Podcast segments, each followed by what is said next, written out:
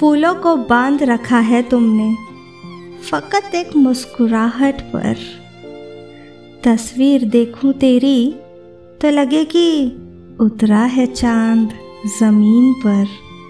तस्वीर देखूँ तेरी तो लगे कि उतरा है चाँद ज़मीन पर। ओहो हो क्या खूब कहा है शायर ने। दोस्तों, सच ही तो है। किसी आशिक के लिए अपनी दिलरुबा की मुस्कुराहट से बढ़कर ना चाँद होता है और ना ही कोई फूल होता है। क्या आपके भी दिल में कुछ ऐसे जज्बात हैं?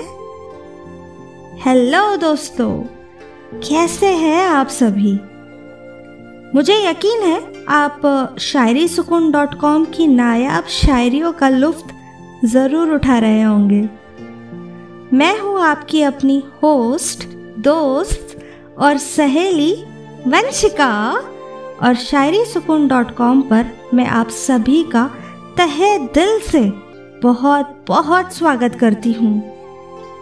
मुझे यकीन है कि हमारी आज की यह पहली खूबसूरत शायरी आपके दिल में ज़रूर उतर गई होगी। तो चलिए, अब बढ़ते हैं दूसरी पेशकश की ओर। ज़रा गौर फरमाइएगा दोस्तों।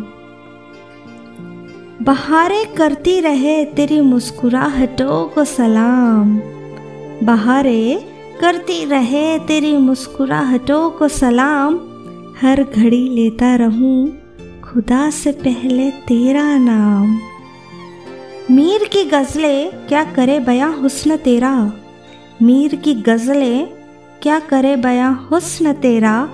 उम्र बीत जाए तेरे खातिर, लिखते कोई कलाम। दोस्तों, इस शायरी की मदद से आशिक अपनी महबूब की तारीफ़ करते हुए उसकी मुस्कान पर गज़ल लिखना चाहता है, ताकि उसकी मुस्कुराहट ज़िंदगी भर यहीं कायम रह सके। दोस्तों, वैसे मैं जानना चाहूँगी कि आपने कभी अपनी दिलरुबा के लिए कोई शायरी या कोई गज़ल लिखी है? मुझे कमेंट सेक्शन में इस बारे में ज़रूर लिखिएगा।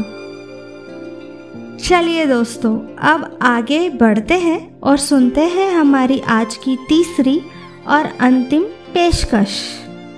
अगर आपको हमारी यह पेशकश पसंद आए तो इसे अपने दोस्तों के साथ शेयर करना बिल्कुल भी ना भूलिएगा दोस्तों। अर्ज़ करती हूँ, इस दुनिया से ए नाजनीन तो अलहदा है। तेरी मुस्कान पर मेरा ये दिल फिदा है। क्या बात है। सच ही तो कहा है दोस्तों, मोहब्बत में अपने दिल भर की खुशी और मुस्कान पर ही तो आशिक अपनी जान वार देना चाहता है।